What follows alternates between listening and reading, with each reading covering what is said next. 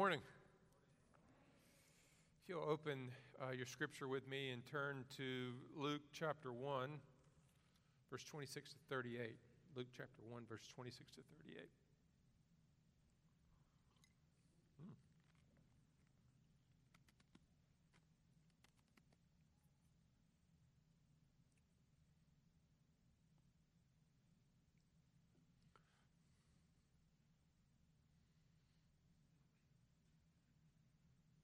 You there? In, in Luke 1, it's, it's been 400 years since a prophet prophesied, and no miracles. And suddenly, this angel by the name of Gabriel uh, appears to a priest whose name is Zechariah while he's working in the temple. He's his lot had been drawn, and so he came in to work. And, and he says to him, his old barren wife is going to have a child. That's, that's Elizabeth. And this child would be great, John the Baptist.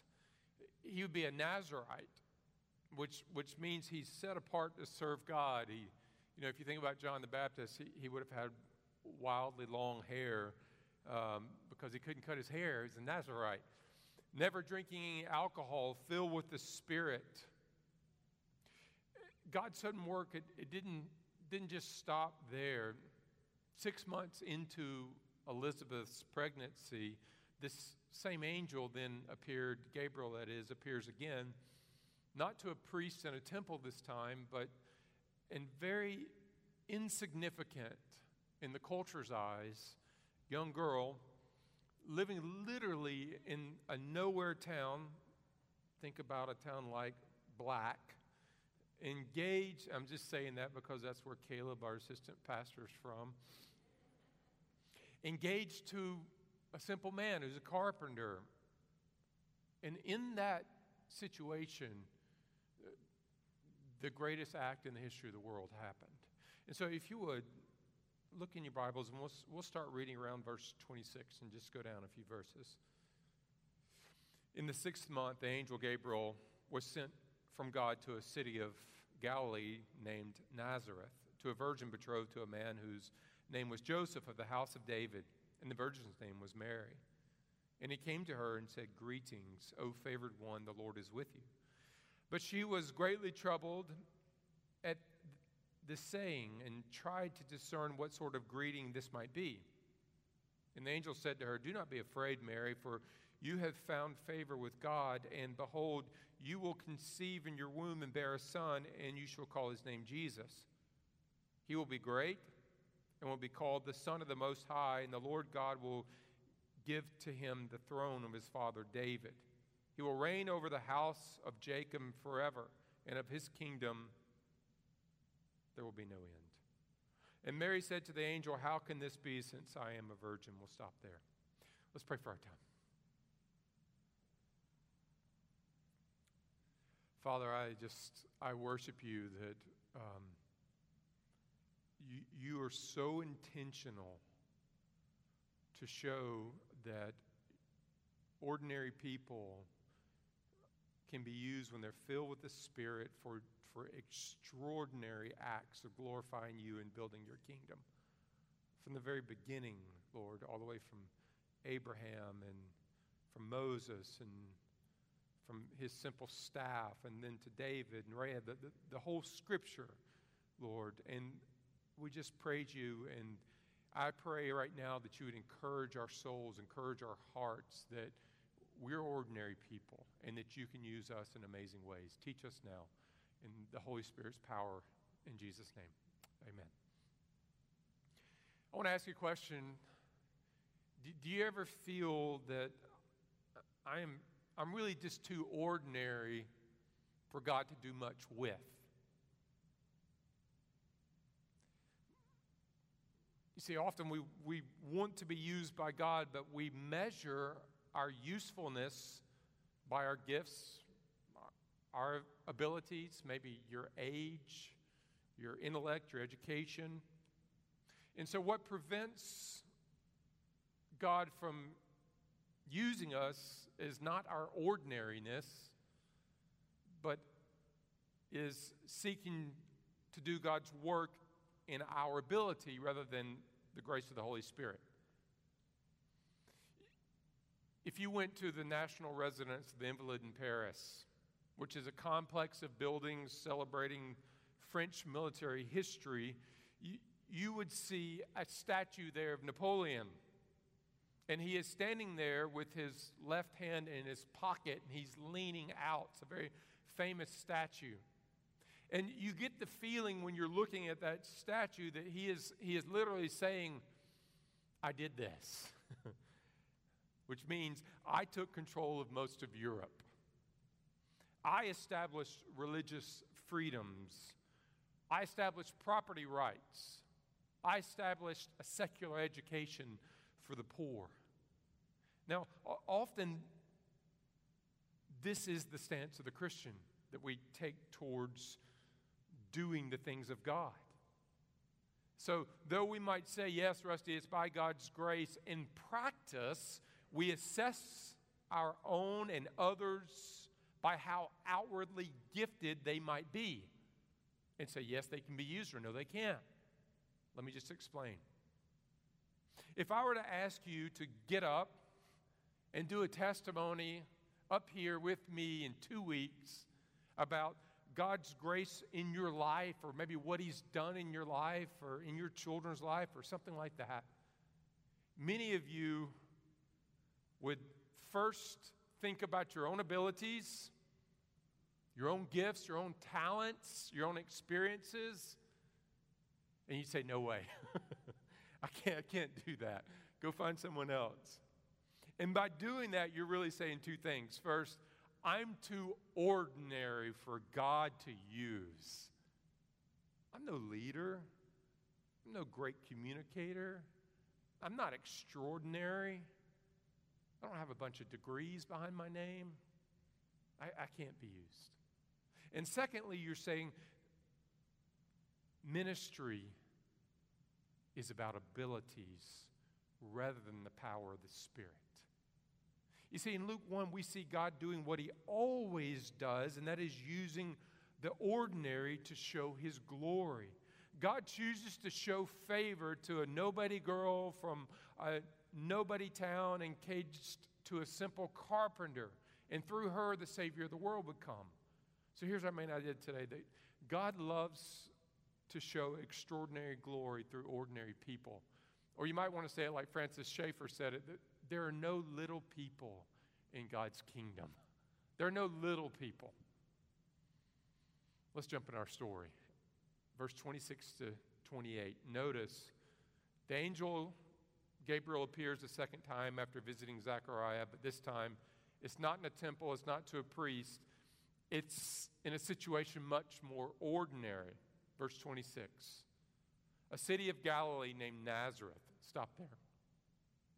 The reason Luke says Nazareth in Galilee is because nobody knew where that was if you were not a Jew or if you were not from that region.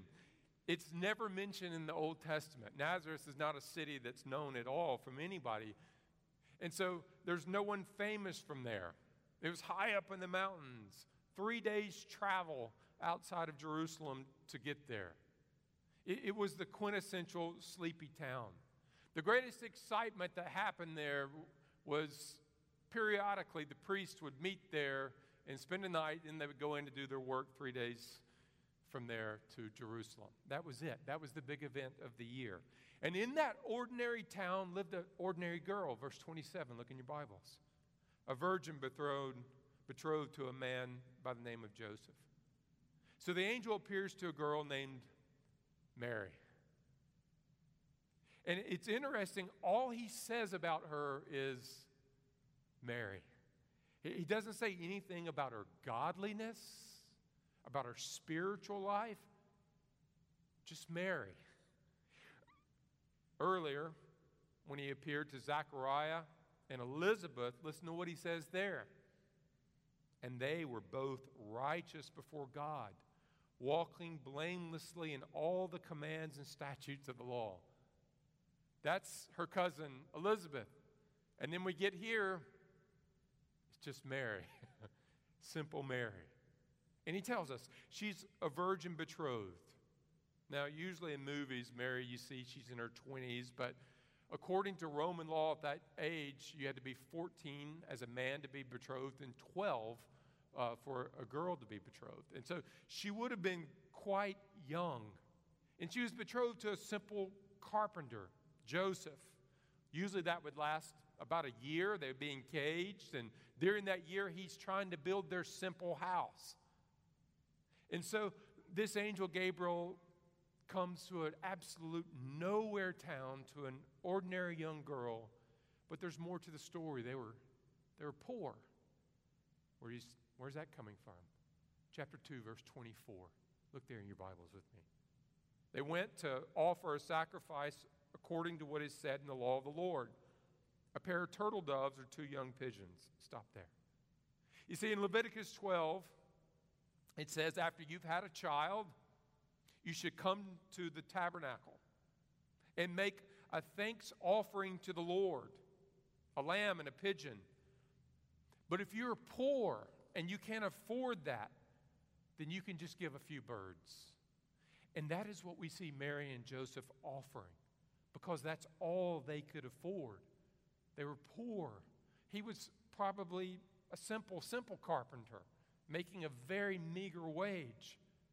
And so one would think that the Savior of the world would be born in a town that was at least named in the Old Testament, right? And maybe to a prominent family, or at least one with a little bit of money, to a well equipped mother. But instead, it's to a young virgin engaged to a carpenter who was poor, far away from all the religious action of Jerusalem, far away from the political hub of Rome.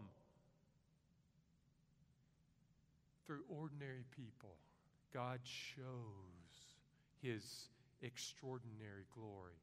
Here's what I want you to understand there, there are no little people in God's kingdom. Now, let me read this to you. Maybe you recognize it. Hail Mary, full of grace, the Lord is with you. You probably know that. You've probably heard it. And maybe you're thinking, Rusty, what about that? Hail Mary, full of grace, pray for me, people say. And you're telling me it was God who showed her grace, but what I have heard repeatedly is that she was full of grace, so full that she could pray for me. Now, I want to explain that. This is where the Catholic Church differs very differently from the Protestant evangelical church is that their belief in Mary is that she is full of grace and she's sinless. Now, here's how that came about. There was an early church father named Jerome, and he translated the Bible in the Latin. It's called the Vulgate. But he mistranslated one section, and it happened to be here.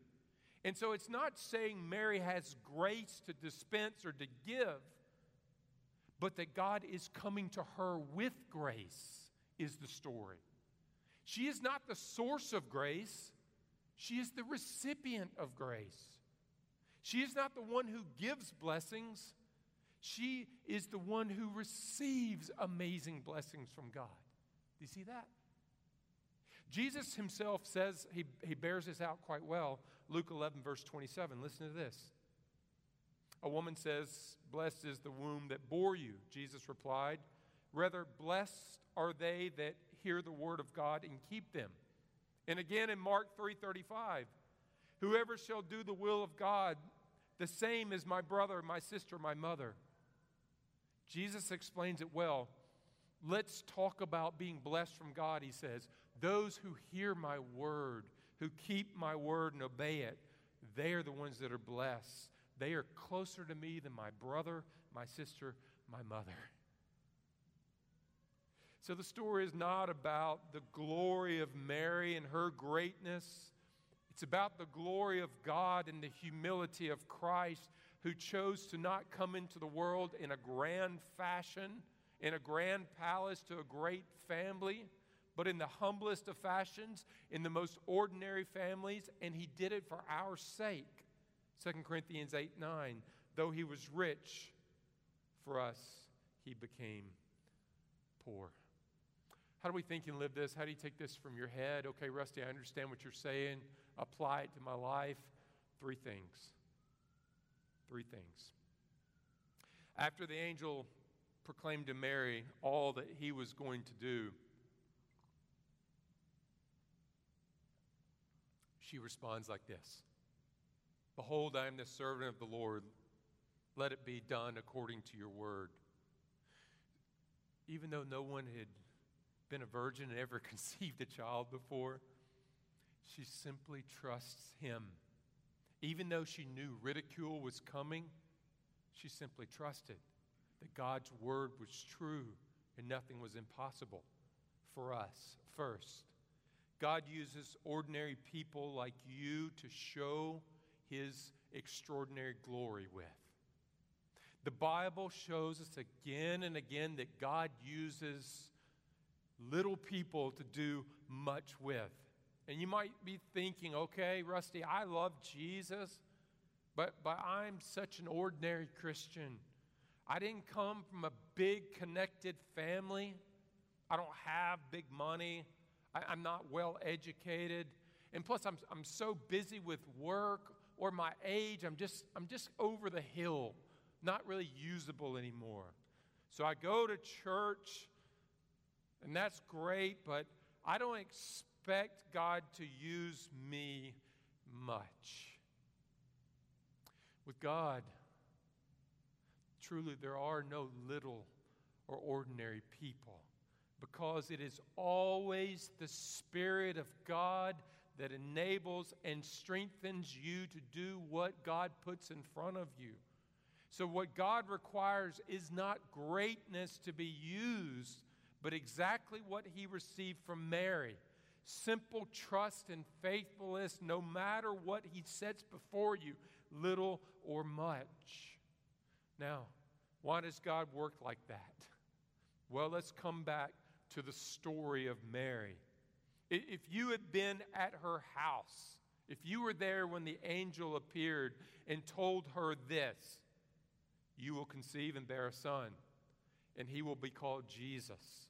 He will be great and will be called the Son of the Most High. You would not want to fall down and worship Mary. That would be the last thing that would be on your mind. What you would want to do is exactly what Mary did and launch and praise something like this My soul magnifies the Lord for what he's doing. Her response would be your response. You see, God loves to show his glory through simple people because his greatness is seen the clearest that way. There is no confusion who accomplished it, no confusion about who should be praised here.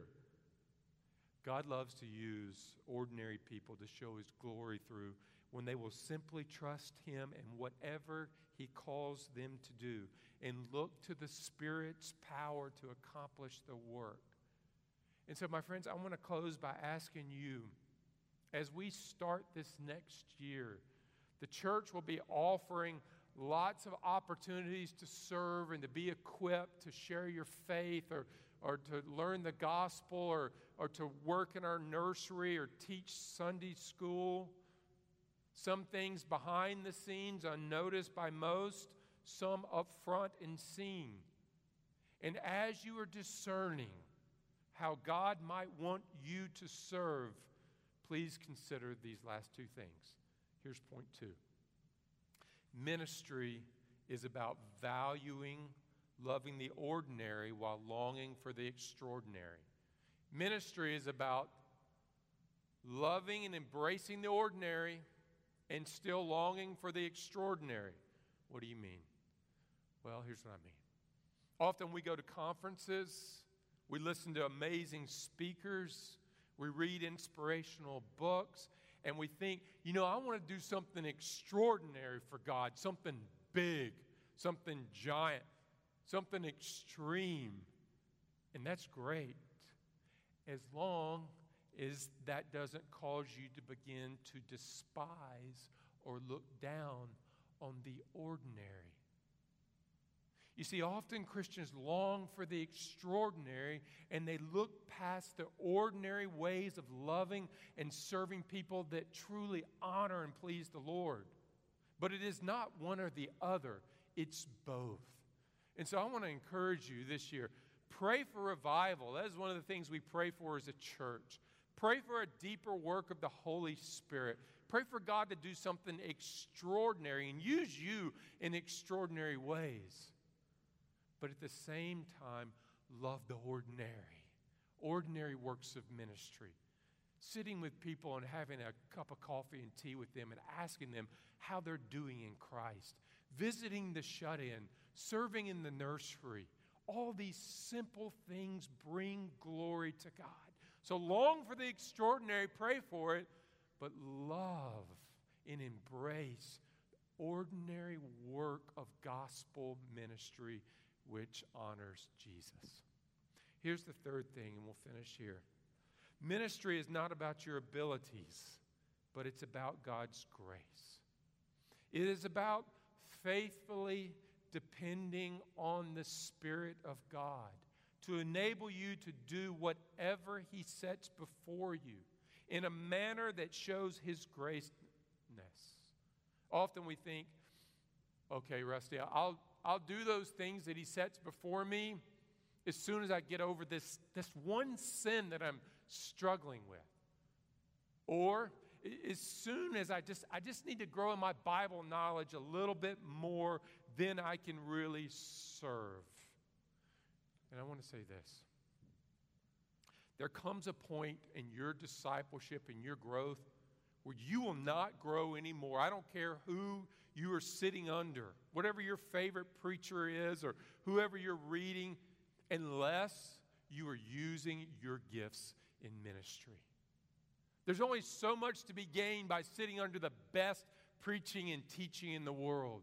There comes a place of spiritual health and discipleship that is only gained by using your gifts in ministry.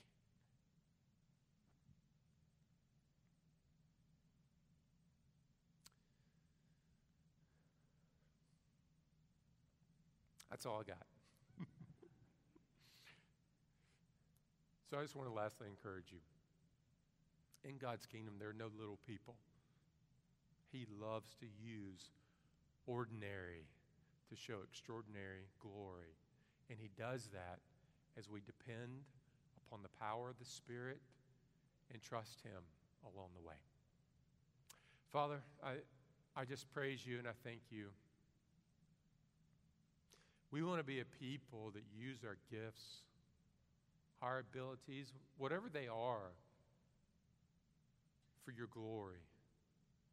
Lord, I thank you that there, there's no little service in your kingdom. There's no little thing, Father. And yet we want to be a church that longs for the extraordinary, the deep works of the Spirit, revival, renewal, awakenings. But God, we want to also be a church that visits the shut in, brings a meal to those who don't have one, Lord, prays with people when they're hurting, serves in the nursery, serves on Wednesday nights. All those things glorify your name. So, Lord, as a church, let us continue to long for deeper works of the Spirit, asking us to use you, but at the same time, walk in simple faithfulness. Be honored, be glorified through us, we pray. In Jesus' name. Amen.